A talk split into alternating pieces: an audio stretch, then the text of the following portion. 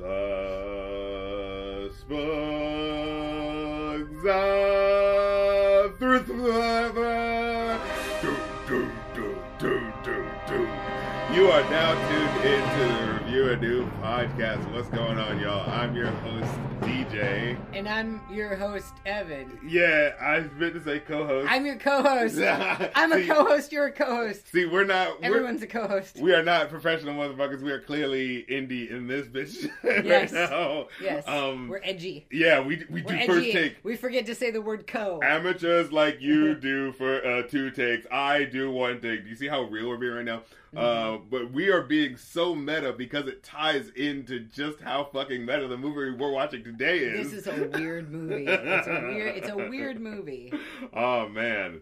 Um, and this is the review, a new podcast. Like I said, here we like to go through the filmographies of our favorite movie makers and look at them through a modern lens. Now that we're all grown up and stuff, and you know, can like figure out what shit is about. But uh, before I start, before we start, uh, I want to give a shout out to the ten dollar patron Thomas Glosser. Thank you so much for your donation. And if you want a shout out in the intro of these episodes, go to patreon.com slash review a new podcast. And you can also hear uh, all the exclusive episodes that haven't gone public yet. Uh, but now that I've gotten the advertising, uh, uh, you know, preamble script out of the way, let's talk about Mel Brooks's History of the World, Part One. Uh, a smart title, I've always thought, like, because it's like, first of all, you can always do a sequel with it. That is Mhm. kind of genius, and w- he is right no matter what. Like Yeah. everything that's happened is part one of whatever Yeah, yeah. I guess that never really occurred to me because I just thought of like the joke, the cinema joke of the title being that at the very end there's a little preview for History of the World Part Two, which Oh, is just yes. like Hitler on ice and like you know it's stuff. Jews in space. Yeah, it's it's not anything that is actually happening, and so I just always thought of the title as being, oh, the joke is there's no part two, but yeah, it is also that well, knockwood, the world's not over yet, so yeah, yeah. yeah, so we've got these little funny vignettes about the cave. There's a lot about the cavemen. There's the one about Moses, and then it jumps to ancient Rome, and then we've got like a 25 minute ish short film, essentially. Like Yeah. this is essentially a movie. There's a plot, but it's very short within it. Um, about a character who's not, you know, a famous great historical figure. He's this uh, stand-up philosopher. He's a comedian in ancient Rome. Oh, a bullshit artist, eh?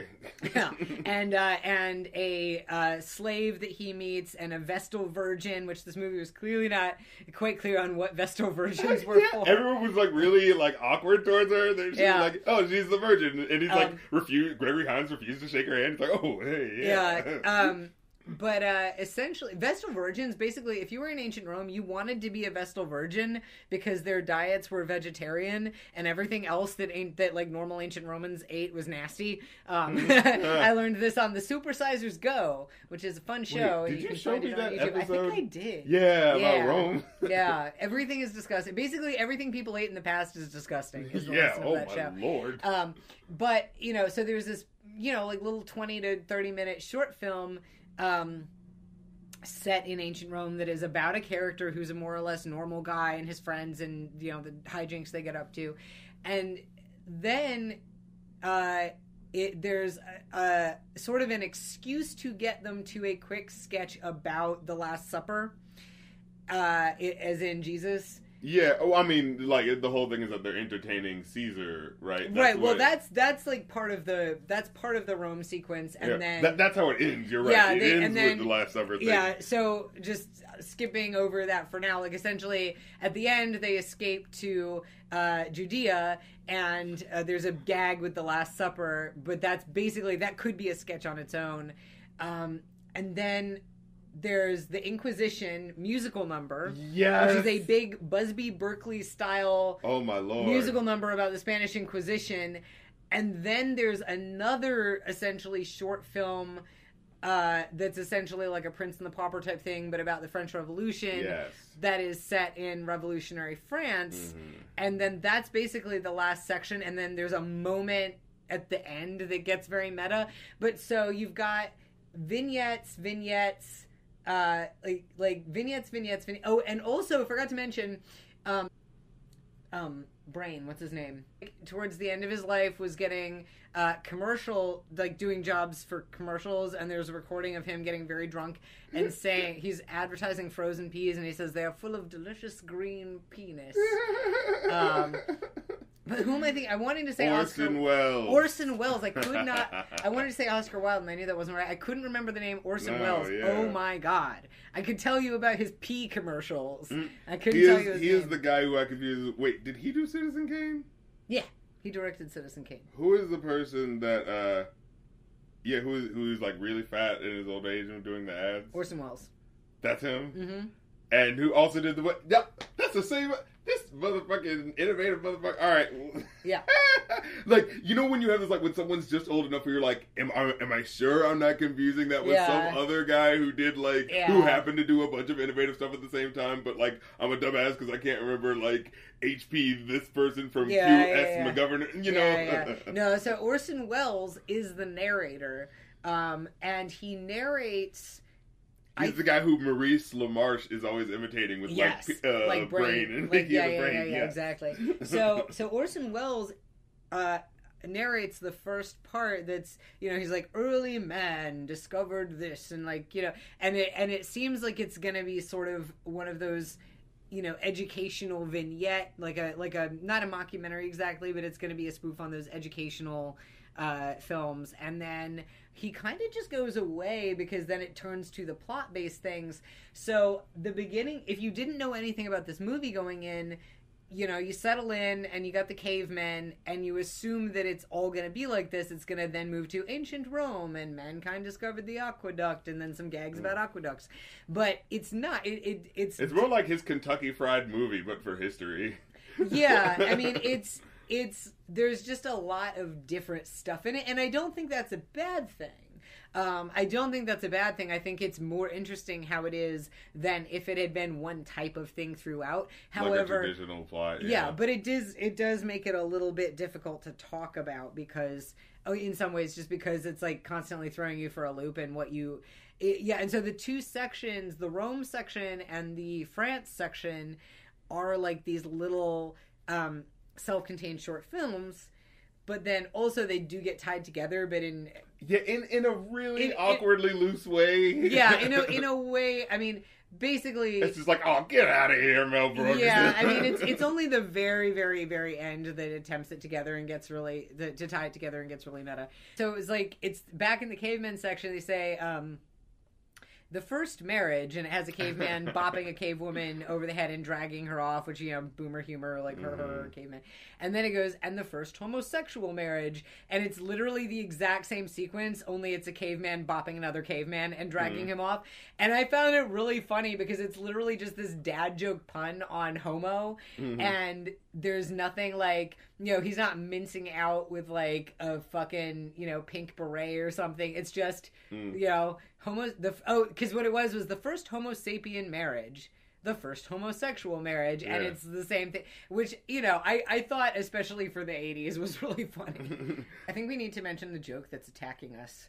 What? We we were personally attacked by one of these jokes. Wh- which one? So you've got a caveman, and he makes a beautiful cave painting, and he's showing all the other cave people, and he says, "The first artist." Shortly thereafter, the birth of the first artist. Shortly thereafter, the afterbirth, the first critic, and this guy just like gets up and pisses on the painting. Oh yeah, It's like, ouch. And the other guy's like, you know, patting him on the back, like, "Hey man, you know, you did your best."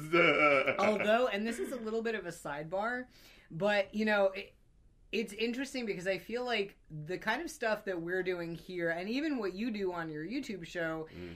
is different from being like Pauline Kael or Roger Ebert. Mm. You know, because what we're doing is essentially. I'm like getting I'm deconstructing. getting well. I mean, I don't even mean in terms of the content of what we're doing, but the situation in which we are doing this is so different from somebody, you know, sitting at home before the internet, writing up a little essay, sending it into a newspaper where it gets printed, and then maybe if somebody gets really mad at them, they'll write them a letter. Whereas, you know, we put out a podcast or a video or something, and people can comment and they can say, no, you're wrong about this, and here's this, and discuss it. And it really feels more like being part of a conversation. yeah. Um, which isn't to say it's not work. Obviously, like putting the work into thinking about stuff and analyzing stuff is, is just as much work as ever. Um, but I think what's interesting about it, and I've noticed, I mean, because we're both artists. Like you make Yeah. music, I'm a writer. Like we both make art, and I think that you see more and more of people who do this sort of. Um, you know, talking about TV shows, Who's talking that about guy movies. who um, did the podcast who got me into thinking more about the Muppets? Um, it's the guy who's on The Tick. He plays the main. He plays. Um, uh, he played Arthur Everest. Griffin Newman. He, he has a podcast called Blank Check Mhm. where he like talks about like films and like that. But he also is like. I just randomly found him through this like TV Yeah. show that like, oh, you're a, a, a podcaster as well as like Yeah. an actor and well, doing be- stuff. Yeah, because it you know it's like with the internet we're all having this big conversation and some of Mhm. us you know try to make our conversations entertaining and and go through the trouble of Yeah, recording and editing and posting them but you know but it is all sort of the dialect or not the dialect the, what is it the discourse now the, it's the also discourse of the the zeitgeist.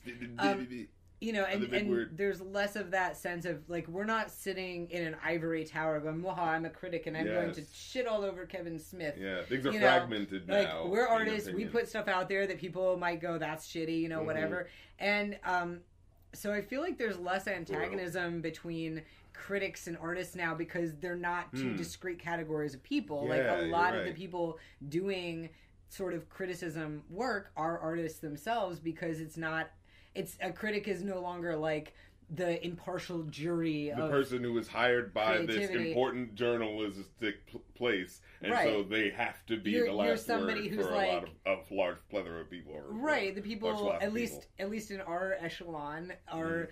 people who are i like this i like music i like movies i like tv i like books i like comics i'm going to talk about this stuff because it's cool and it's cool to think about Yeah, yeah, so yeah. yeah so that like you know the the It's more the lofty the... lofty critic pissing on the painting of the artist works art doesn't actually apply to us but i did feel like i had to acknowledge that like, can't just sure, gloss though. over the yeah. critic, as someone you know? named Rap Critic, I feel like yeah, yeah, for sure, that Yeah. definitely need to be brought up. So and oh, and then at one point, uh, it gets a little unrealistic because the dinosaur comes in and eats one of the cave people. It's a little Are we about to talk there. about some of the inconsistencies of the? There, uh... there are spoiler. There are a lot of historical inaccuracies in this Of course, movie. for the sake of a joke, Um, yeah. the ones off the top of my head, because some of it was surprisingly accurate, uh, but the ones off the top of my head are dinosaurs did not coexist with humans at any point. Dinosaurs died out millions of years before humans came into being. The French Revolution section, there is no Marie Antoinette. I don't think Marie Antoinette No. is not around, and But the there king, are lots of lots of busty maidens. there are lots of busty maidens. The king, uh, I believe, is supposed to be Louis the Sixteenth, but does not resemble the Oh, yeah. historical Louis the Sixteenth at all.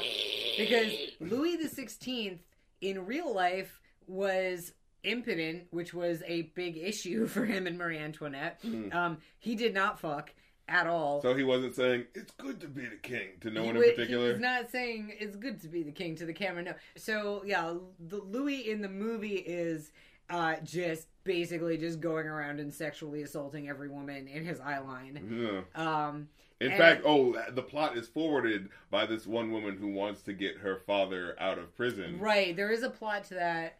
Let's- just go back and like kind of comb through because the Rome Sure. section has.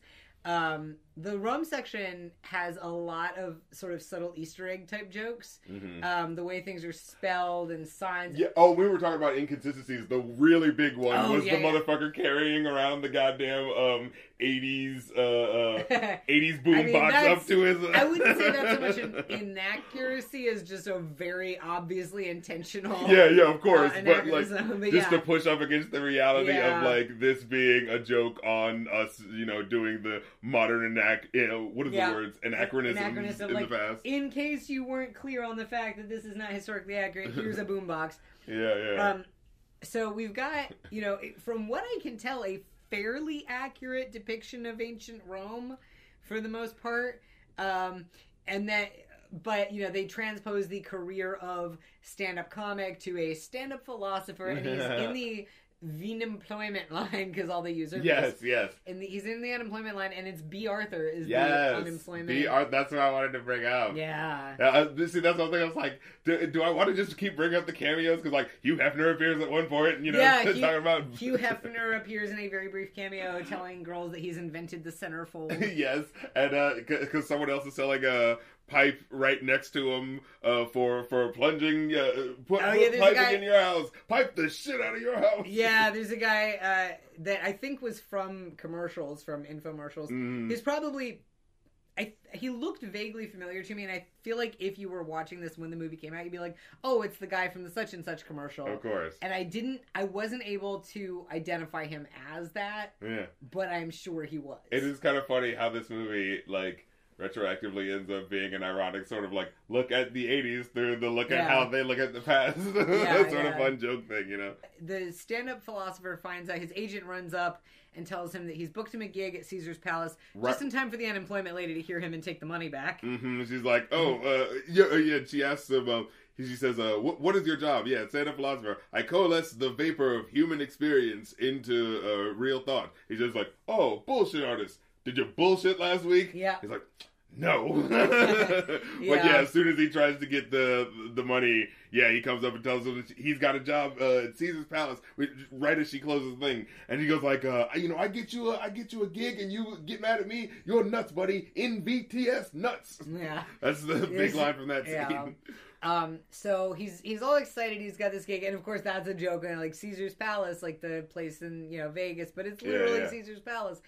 Um, and he, uh, they they see a slave auction, and it, Gregory Hines. Yes, Yeah. Gregory Hines, Gregory the incredible Hines. Gregory Hines, who is like, he, what were you gonna say? Oh no, I was just saying he's fantastic. Yes, he's one of those like personalities where you're like, how are you not in more movies? Like, because he's so cool, but then you're like, no, you're mainly known for tap dancing, though. Like, Mhm. isn't it? Like, that's what he's mainly known for. Yeah, I and mean, yet he has a this good- electric personality. Yeah, Like, he's really funny. Like you, he doesn't seem like a non-actor Yeah. got stuck into a movie. He's really funny, um, and he's being sold uh, as he, they're trying to sell him to be lion food. yeah, but he's trying to say like, no, And I'm he- Jewish, I'm Jewish. says I'm Jewish. Call my cousin Samus Davis Jr. Yeah, yeah, yeah, yeah.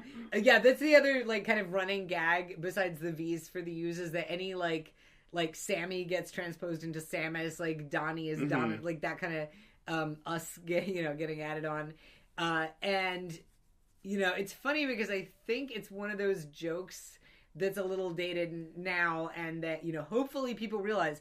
There are black Jews. that is not actually an unusual thing. There are lots of Jews who are also black. He then says he's Ethiopian, which, you know, Ethiopian Jews are. From what part? 125th Street. That was yeah. He's, he does a he does a little dance and uh, a and- sand shimmy where he's like dancing around and moving the sand around. you know? And uh, and Mel Brooks and his agent are just entranced by him, and then this Vestal Virgin pops up and um, tries to save a horse that's being whipped, and the guy threatens her, and then. Uh, and then Gregory Hines was it Josephus? I think Yeah, his name. yeah, Josephus. Yeah, Josephus jumps down and uh, and punches, Punches the, that dude, the guy yeah. to save the girl, and then of course the cops show up to try and arrest him. But Oh he- yeah, he says, uh, "Seize them." He says, "Oh, seize this, honkus." Yes, honkus. Um, and, and Mel Brooks is like, "Oh, never say that to the cops." and just in the nick of time, who should show up? Deus ex machina, but Empress Nympho. Madeline Kahn looking Madeline as hot as ever. Can I just say? Yeah. oh my god.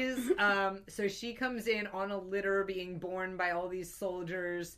Uh, which uh, that guy, the one soldier that they keep doing like close-ups on his face, he's close like, up "Run it out, hut, hut," like he just cracked me up so much. I He- don't, his he- face was so funny. He comes in right at right at the like end of that, that whole scene where they're saving the horse, and then he just like comes up and he says, "Move that miserable piece of shit." yeah, and it's just like these close-ups on his face while he's just screaming and his voice cracking, and it is so funny. Um, but Empress Empress Nympho comes on, and again, I feel like this movie is not quite clear on what Vestal Virgins were. Um, Vestal Virgins were like nuns, only in ancient Rome, like it was a temporary gig. You got to retire and then get married and do whatever you wanted at a certain point. But Um, but This is Vestal Virgins. history right now and not doing what. I. I know this from I know this from a British TV show about food. So, uh, but Vestal Virgins were essentially nuns. They were temple workers. They they were in the temple to serve the goddess. Um, but in the the movie, for some reason, they kind of just exist to hang around the empress's house and I guess keep her company. They're more like ladies in waiting, I guess. So Miriam works for Empress Nymph, em, Empress Nymphro. yeah, Em- em- Empress That's a tongue twister. Empress Nympho, and she runs up to her and says, like, please help. You know, can you can you save the slave? He saved me, and they're trying to take him away. And Nympho goes, do you think I have any holes he could fill? yes. and of course, and they all in like all the her litter bearers go.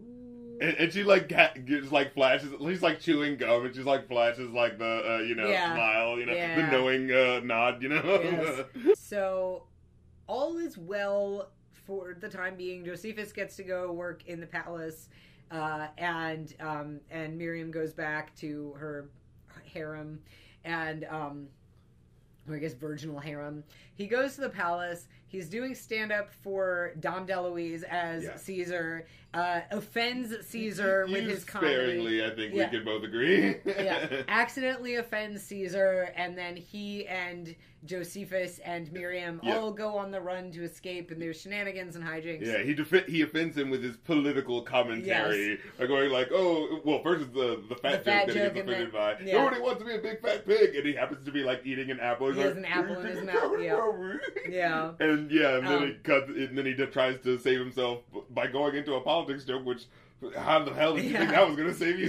Panicking. Yeah, but he's like, So- oh, people, you know, it's all about corruption. Corruption in the Senate goes all the way up to the king.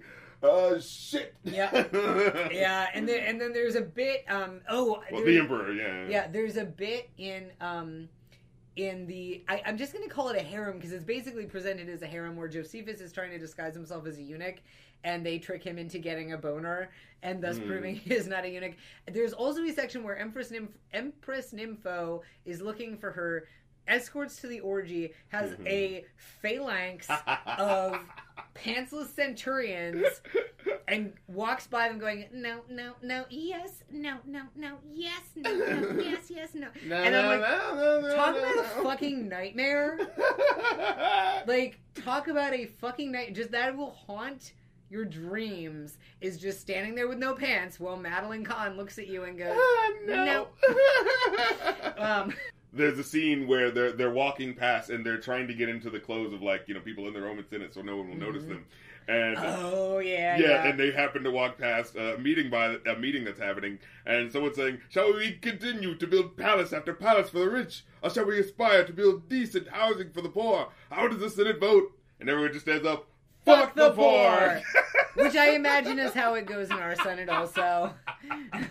like nothing Something- changes. Nothing changed. Ancient Rome, the 80s. So they need to escape, and um, they're like they're on this chariot race, and you know they're chasing behind them. Oh. And then like like, oh no, how are we gonna get across Yeah. this river? And then you see Moses putting up Yeah. his hands, and like they're like, oh my goodness, like look, that guy's making a way for us. And like the water, and I always remember as a kid like being able to obviously see the metallic thing that's like Yeah. moving the the dividing the water, you know. But yeah, they roll through it, you know, like uh, you know they stay dry and they get through it fine. And then uh, Moses turns around, and Yeah. it's like a guy aiming an arrow on his back. He's like, and keep them up. Yeah. So so the Inquisition bit is like Mel Sacha Brooks- Baron Cohen level. it of like, Sacha Baron Cohen level it, spice. That is like, Mel yeah, Brooks. spicy. That is Mel Brooks at his spiciest. oh my Um, lord! Because it's basically Jews getting tortured. It yes, is- in the most comical uh, Las Vegas, you know. Yeah, it's one of those things where, oh my god, it's like you can imagine Like your Seth jaw Mac- drops. You can like- imagine Seth MacFarlane trying to get away with this. And It's Right. like, you know what? You know what? You didn't fucking literally fight the Nazis. right. So fuck off. Mel Brooks literally, first of all, is Jewish. Mhm. Most importantly, first of all, is Yes. Jewish. And Second, knows how to make these jokes. yeah. Second of all, literally fought Nazis. He can make whatever kind of fucking joke he wants.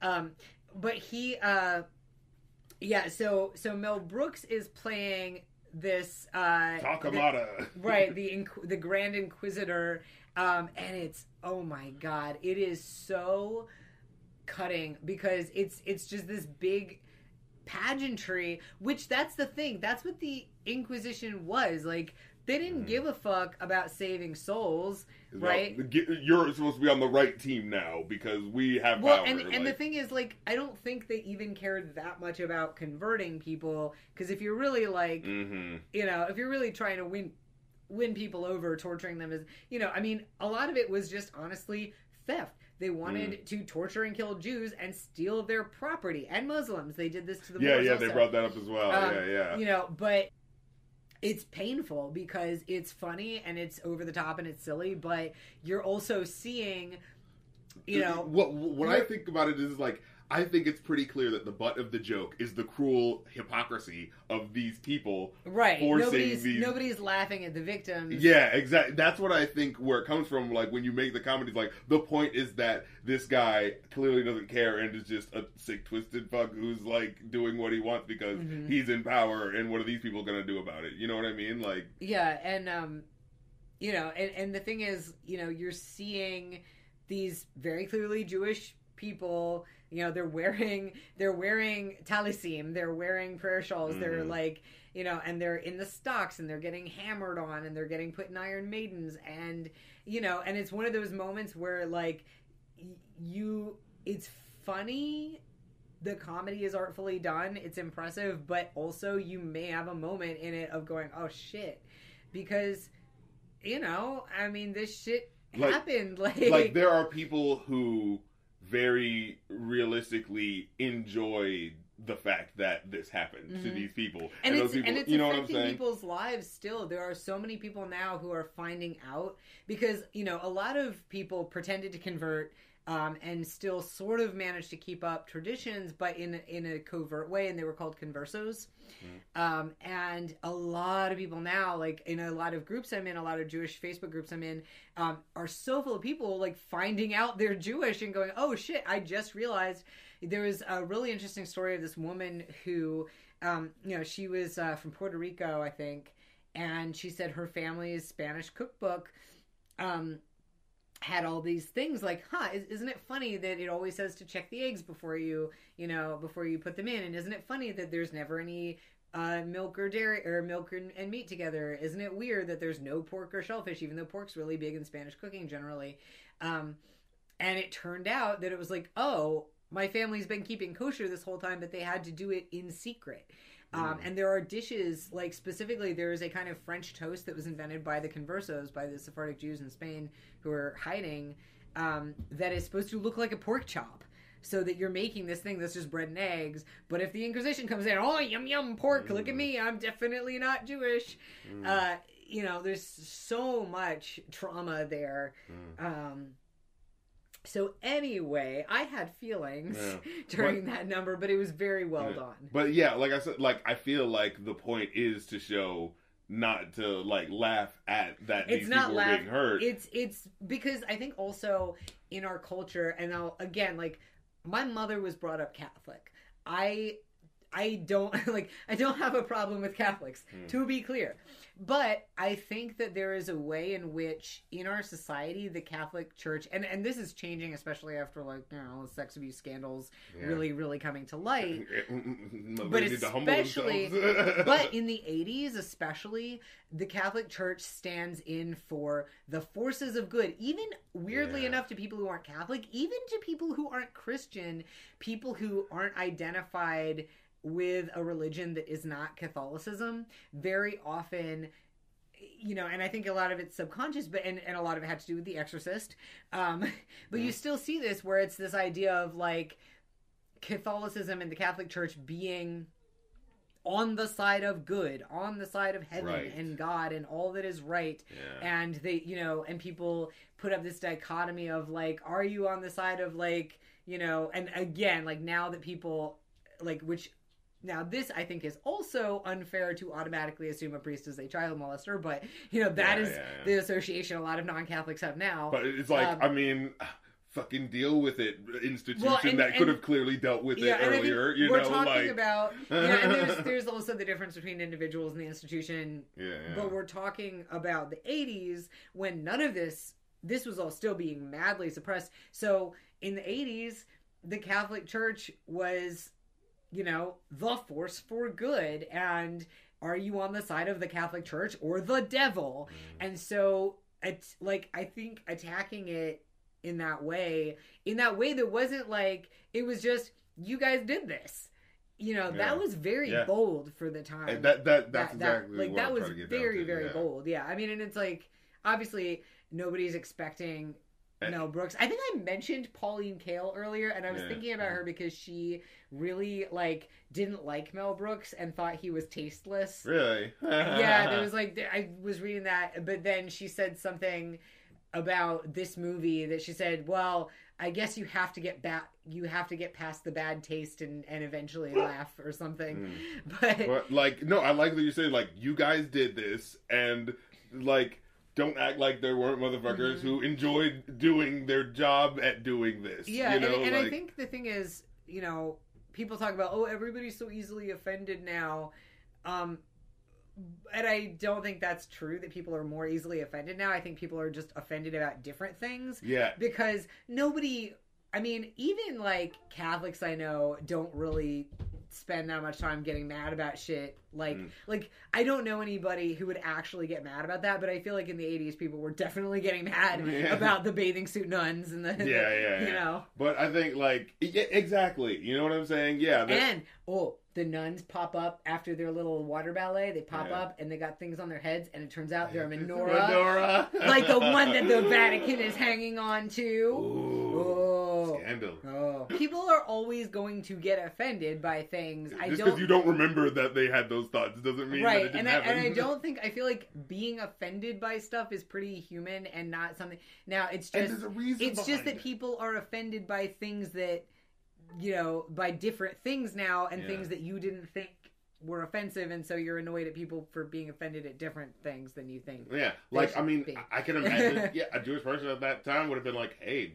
uh, the Holocaust didn't happen that long ago. Maybe don't show us on screen." Like, you know what I mean? Like I having mean, that and- feeling. like- yeah and like and that's the thing is like obviously like even mel brooks being jewish like it's i don't think it's offensive that he made these jokes but you could definitely have an argument about taste and yeah i mean and i like yeah i literally got kind of like a, a little teary at one point mm. during this number during this ridiculous over the top you know vegas show comedy number because mm. it's referencing something that was really horrifying. Yeah, yeah, and like the fact that is is like, oh, wait a minute, like, like me as a as a kid, and like going like, oh, the Holocaust. And that ha- wait, this keeps happening. Like you know what I'm saying? Like the the torturing of Jewish people. Like this just keeps happening. Like what in the fuck?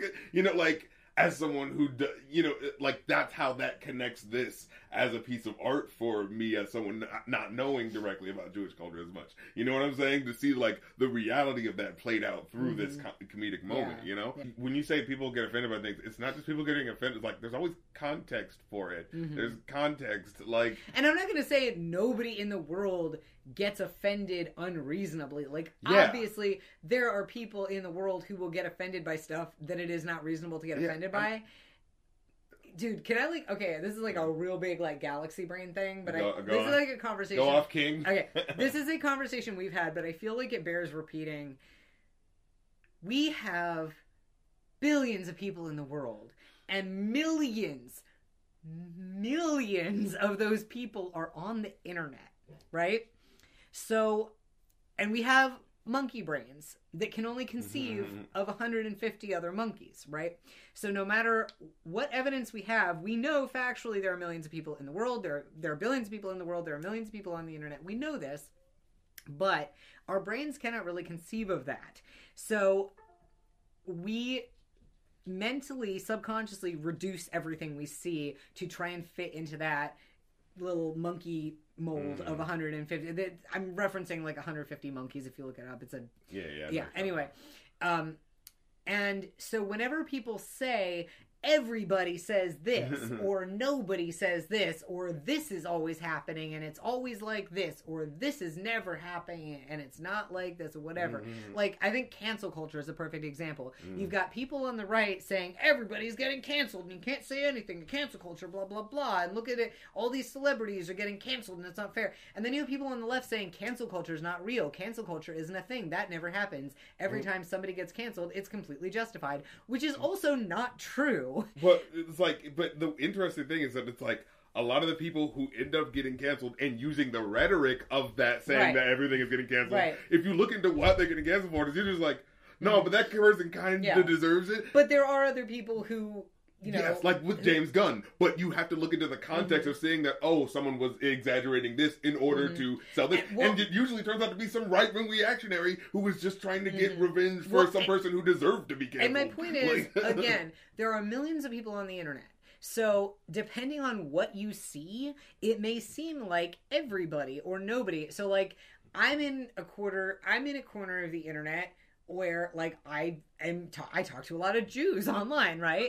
Jews are like 2% of the population. Oh, yeah, Like, like, a very small it always percentage. keeps throwing me off. We're like, wait, what? The- why is there But of them? if I just went based on people I talk to on the internet, I would think most people are Jewish. Yeah, right. right um you know same thing with like depending on where you grew up like i remember hearing like the racial breakdown statistics of america hmm i grew up in georgia i was like that is not right like half half of the just about like almost half of all people are black and almost half of all people are Dude, white and then there's a few too. like when i heard Only like thirteen percent of people are like black. Thirteen to sixteen percent. I was just like, huh? because I grew up where about half of everybody I knew was black and half of everybody I knew was white, and I did not ever meet an Asian person until Yeah. college. And then like And- Latino, it was like, oh, I maybe had one Latino friend, and, but it's just Right. like, oh, there's like a whole part of the country that's right but there. that's because like we now as adults can go, oh, the people that I knew in this tiny circle in my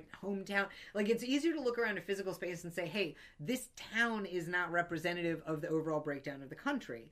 But with the internet, because it's big and wide and open, there's an illusion, and people talk about like your bubbles and blah blah blah, and it's like that's just inevitable. It is Mhm. inevitable, but because the internet theoretically anybody could be saying anything to you yeah, it's harder to notice yeah, and so um yeah. I feel Yeah. like like if you're on like Twitter, like people who get caught up into it and like Twitter beefing with people, or like you're just talking to someone getting angry at them all day. You're just like, it looks like this is real and important to you, but it's like as soon as you take the Mhm. Phone away, this isn't that big of a deal. But it looks like it is because it's being plastered on this thing that looks like it's the most important thing on your phone. You know right what I mean? and i Like- think you know my my point overall is just that basically saying everybody's offended about this or nobody's cares about this or Mm. whatever it's like no because whatever it is you, you could find like think about like all these niche fetishes Mhm. that if you lived before the internet you might just like be a weird person who collects like a specific type of catalog ad or something collect, but like, now you've got- chipmunks now you've got whatever deviant shit- some art.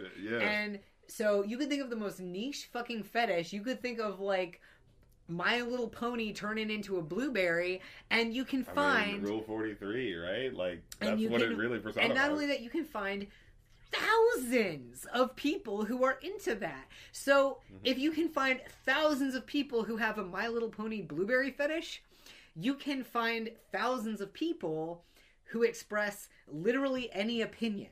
Literally Mm. anything. And because of that, and because our brains can only conceive of 150 people, if you see thousands of people saying something, you think everybody says that. And it, I think what it's up to us as individuals to do is like look at context, break Mhm. down and parse down. Like, why does someone feel that way? Because you might find like the reason why someone feels that way. Oh, it's justified at certain point. They had to Mhm. deal with this, or you might be listening to some Rush Limbaugh show and be like, oh, the reason why they feel that way is because.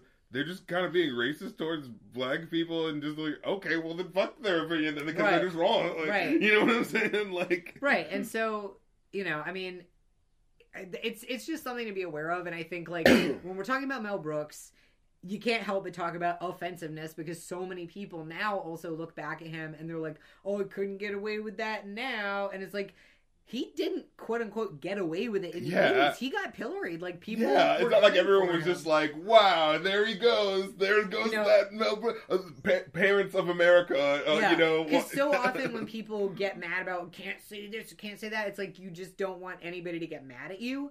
And part of why Mel Brooks was great is he wasn't worried about. He did stuff knowing that people were going to get mad at him. He made a big musical number about the Spanish Inquisition, knowing that he was going to make Catholics and Jews Mhm. and probably a bunch of other people angry about it. And he did it, and I think it was worth it.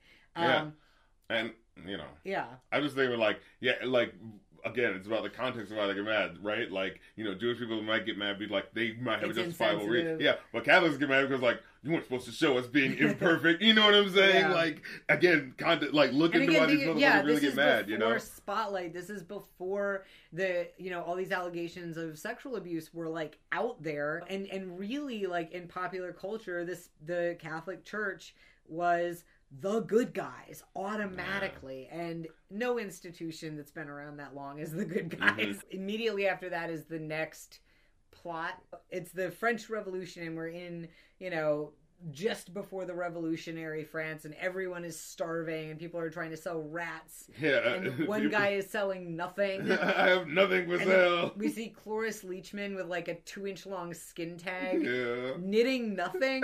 It's really like she's sitting there and you're like, what are you doing at first? And then you realize like, because it seems like she's knitting and her needles are being really loud, and then you realize there's no yarn. Yeah. She's just knitting air. They have these little like nod to the fourth wall where they say, "We cannot even afford the language. We are so poor. We only have these shitty accents." We all talk like Maurice Chevalier. Yeah. Um, and then it jumps to uh, the carriage of the Count de Money. yeah, yeah. Count de Monet. Count de Money. Monet. It, took me an embarrassingly long time to catch on to that joke. I didn't realize what was happening because he gets out and they're going count the money, count the money, count the money, and I was like, why are they shouting count the money? And it. He, he is the Count de Monet, and they keep mispronouncing it as Count de Money. Oh, and they roll the, the the red carpet over the the, Oh, the poor people. Yeah. Yeah. See, and that's how you really know like where someone's heart is on this thing, right? 'Cause Yeah. like you know what he's trying to say by showing And the it- assholes doing Mhm. this. You know, and the like Count de Money is played by the guy Harvey Korman. by Harvey Korman, and then the the and then the boyfriend of of uh, of Roger De Bris. And Oh, the, yes. and the theatrical director from the Twelve Chairs. Yeah. He's like his lackey. yes, and he looks like a freaking poodle. He looks like he's, he's wearing. I want to see what that man looks like without makeup, and without makeup, and without like a spirit gummed beard. Like I'm just so curious what he, He looked like he had a beard on a beard. yeah, like I'm just so curious, like what he looks like, clean shaven and not wearing makeup. Uh, but so they're they're rolling around in a fancy carriage, and they show up to Versailles, and it's King Louis again. This complete historical fiction version of King Louis, where he is a sex monster and he is playing human chess and then just assaulting every woman that he sees. There is a piss boy, and so we've got this little Prince and a Pauper thing where Mel Brooks plays both the king and the piss boy, which is really I don't even know if I want to say it's an exaggeration. In some ways, having a piss boy would be better than what actually went on at Versailles. What? they're just pee in people's mouths? That's where your brain went. I'm thinking, you know, I'm thinking in the context of history of the world in, in this Yeah. movie and how it's like just exaggeratedly awful. um, you know, like they did not pee in people's mouths. I mean, they might have done that, but no. Versailles was filthy. It was this big, grand palace, and people just courtiers would just piss in the halls. They would. Let- oh yeah, they like let their dogs shit everywhere. Like it was Yo, just like we, and we were always supposed to think these people are fucking fancy and Yeah, shit. no, aristocrats, aristocrats, specifically what I know about is like French and English aristocrats from a certain time period were the rudest, most disgusting people because they could get away with it. Like manners, Yeah. etiquette, that was a very bourgeois, middle class thing. The aristocrats, they were rich. They didn't have to fucking, you know, whatever. So you had like. And that's what I think is funny about Mel Brooks showing this character as being really this Yeah, awful, you know? yeah. Like, um, you know, it's like that's not accurate to Louis the Sixteenth, but it's probably accurate to Sloan King. Mm. Yeah, yeah, exactly. but it's funny is like because when you're a kid, you're kind of made to think that like no kings in real life, you know, in They're history. They were yeah, they knighted people and they, you know, just did good stuff. You know what I'm saying? Like Oh yeah, like it's so weird how much pro monarchy propaganda is fed to American children. yeah. It's like we fought a whole war, like our whole country was founded on not having a monarchy. Like, I remember what- someone had the the quote. They said like you're supposed to, um, and this is appropriate for this episode uh, too, right? Because we're talking about the monarchy. You know, when they do all this pageantry and stuff like that, and how it's like, why am I supposed to like that this is happening? You know, why am I supposed to like that these people are just flaunting their wealth like this? And someone said, um, it's like you're supposed to bask in the glow Yeah, you're just you're supposed to just go, oh ah, beautiful spectacle. Let yeah, yeah. it." Instead of instead of envy, why these people have more than you? You know, There like was so I was listening. There's a really good podcast. I can't remember if I mentioned it before. In which case, I'm giving them free advertising. Hmm. There's a podcast called "You're Wrong About" that did like a four or five parter on Princess Diana, um, Hmm. and the guy, the one of the hosts, pointed out. He said that. Um, to his mind, royalty, the the institution of the monarchy, is a human rights violation.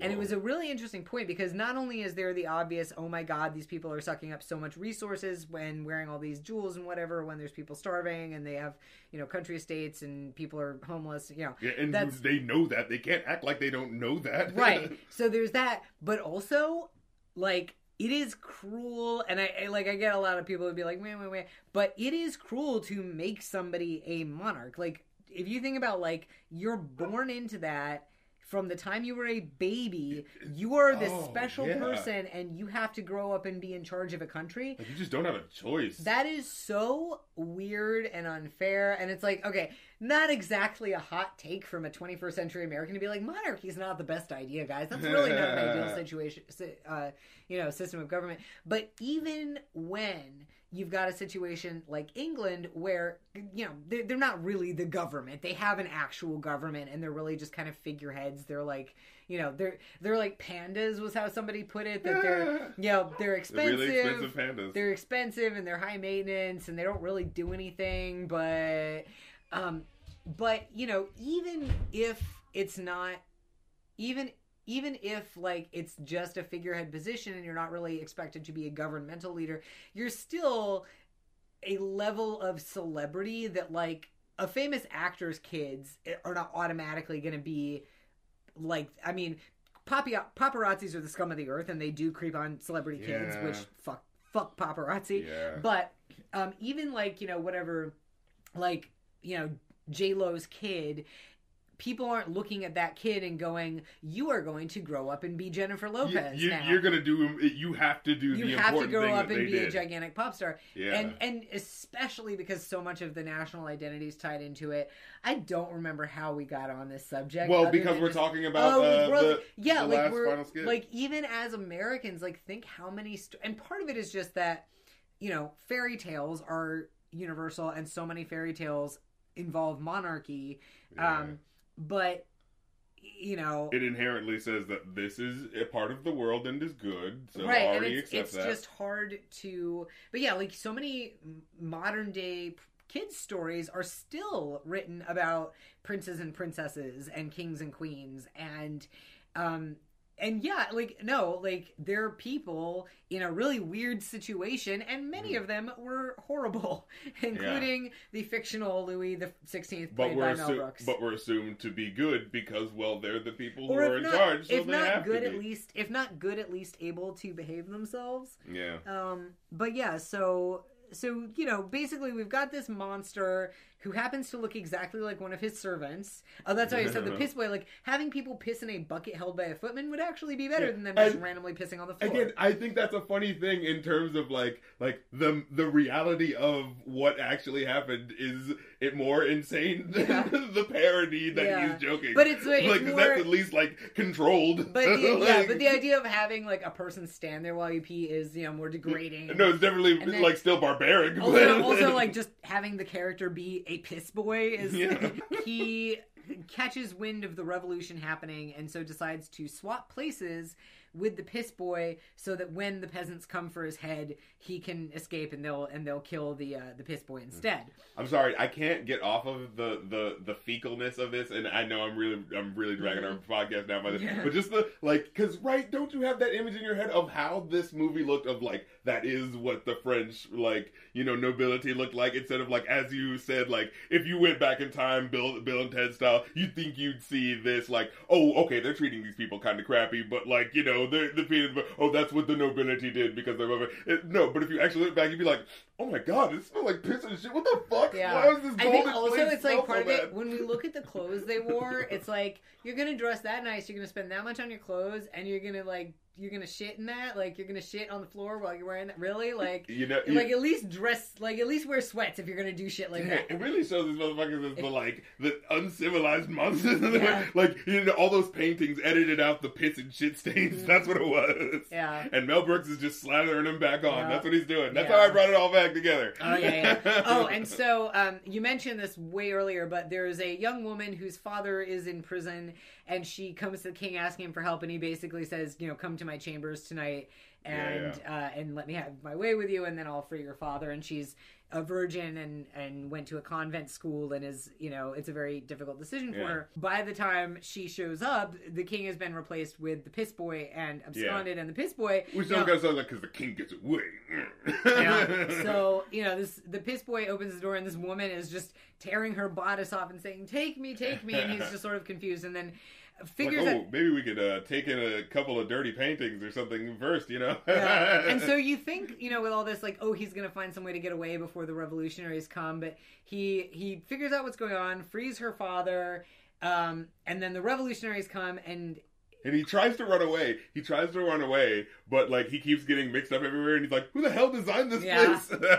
um, and so in the last scene, he's standing on the scaffold about to be beheaded. Yes, and he says, "Um, he says, uh, you know, do you, he says, what do you want? You know, before you know you're executed?" And he says, "Like, I don't want anything. I want to die like a king. I may not have lived like one, but I think I, I, I can die like one." And then they like show off the guillotine, and now it's gonna cut off his head. He goes, "Oh, holy shit! Uh, you know what? I think I need one thing. Uh, Novocaine." And like the guy whispers to the Undertaker, he says, "There is no such thing known to medical science." And he goes. I'll wait. Which is like that's a pretty good. Uh, Yeah. that's a pretty good So- line.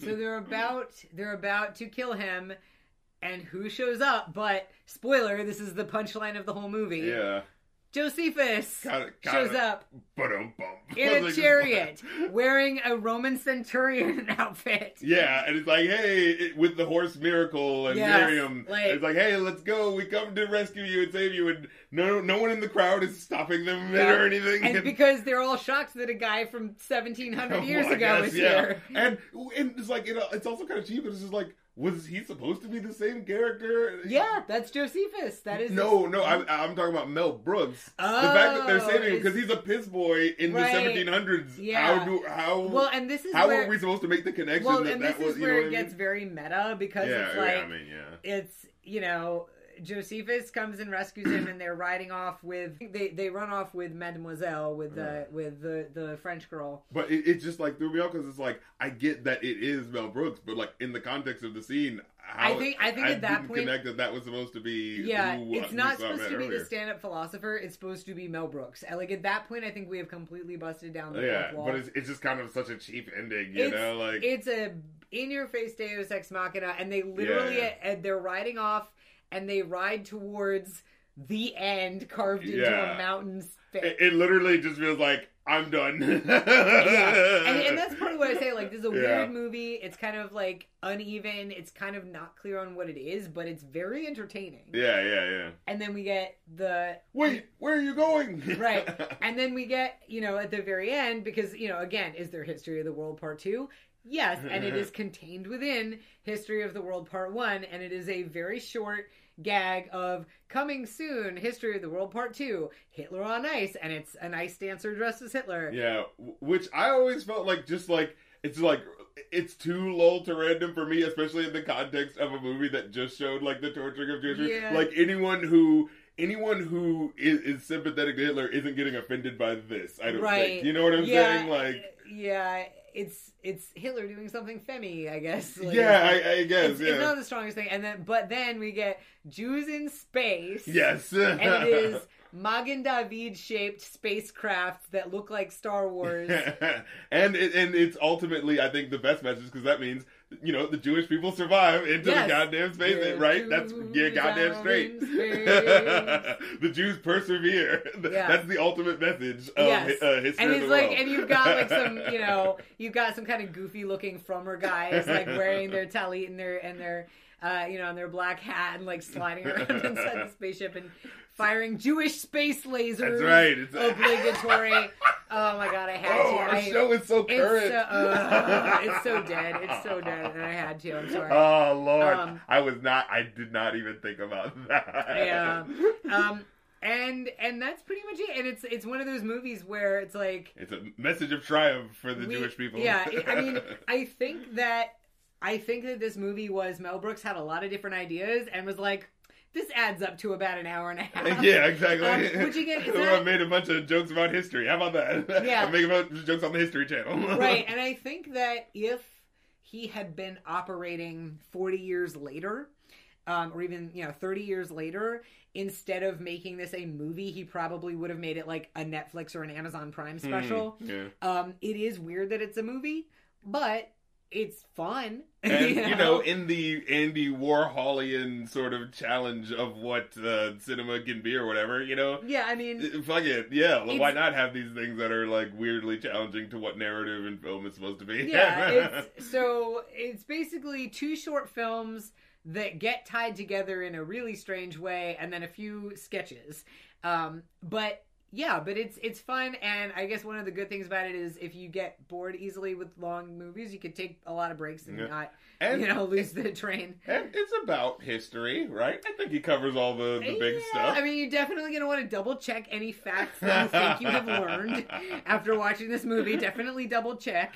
Let's see, how many how many eras does he cover ultimately? Um, well, there's the early, early humans that are jerking off that are all furry all over. Mhm. Then there's the regular cavemen. Then there's Moses. Then I mean, of course, it's a very Eurocentric worldview. Yeah. but, um, then Rome. Then uh, then Rome. Then medieval Spain.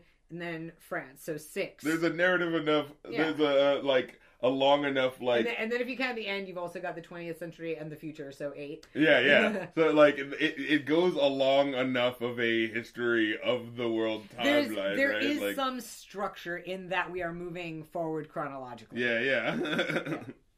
So, but yeah, I mean, it's it's definitely uh, I enjoyed it more than I enjoyed Silent Movie or The Twelve Chairs. I will Mm, say that really? it's not my favorite. We're coming up on my favorite, Mhm. and which is my favorite for completely Pavlovian reasons. uh, but I think I think part of the reason this and this might have been probably just overplayed on like Comedy Central a lot because I remember this is like a cheap, easy one to get because it's not like the classic, classic Mel Brooks, but it is the Mel Brooks name, so they probably played that one a lot. You know what I'm saying? Mhm. And and I always do kind of feel like the sort of like okay, I know it's a movie, but that was still kind of cheap, like in the way that I didn't feel about Blazing Saddles w- Mhm. with its meta ending. You know what I'm saying? yeah, Um, yeah. I mean, it's it's not a perfect work of cinema, but it is a good time. Yeah, yeah, yeah. It's, it's fun enough, and you're there's going to be something that you didn't remember because it's so frenetic. You know what I mean? Mhm. So it's going to catch you off guard with something. You know. So yeah, it's it's it's rewatchable definitely on that basis at least. So thank you everyone for joining us for this episode. If you want to check out all our other episodes, they're on the Review and New Patreon uh, on Spotify, or I've also been uploading them to my second YouTube page. But I've got a playlist of the episodes on my main YouTube Rap Critic page, so you can check them all out in uh, one big place there too. So uh, definitely go check out all that fun stuff that I'm trying to do to make easier for you, you guys to access all the crap I'm doing. And until next time, I'm DJ. I'm it. And Jews out in space. We're zooming along, protecting the Hebrew race. We're Jews out in space. If trouble appears, we'll put it right back in its place. When Goyim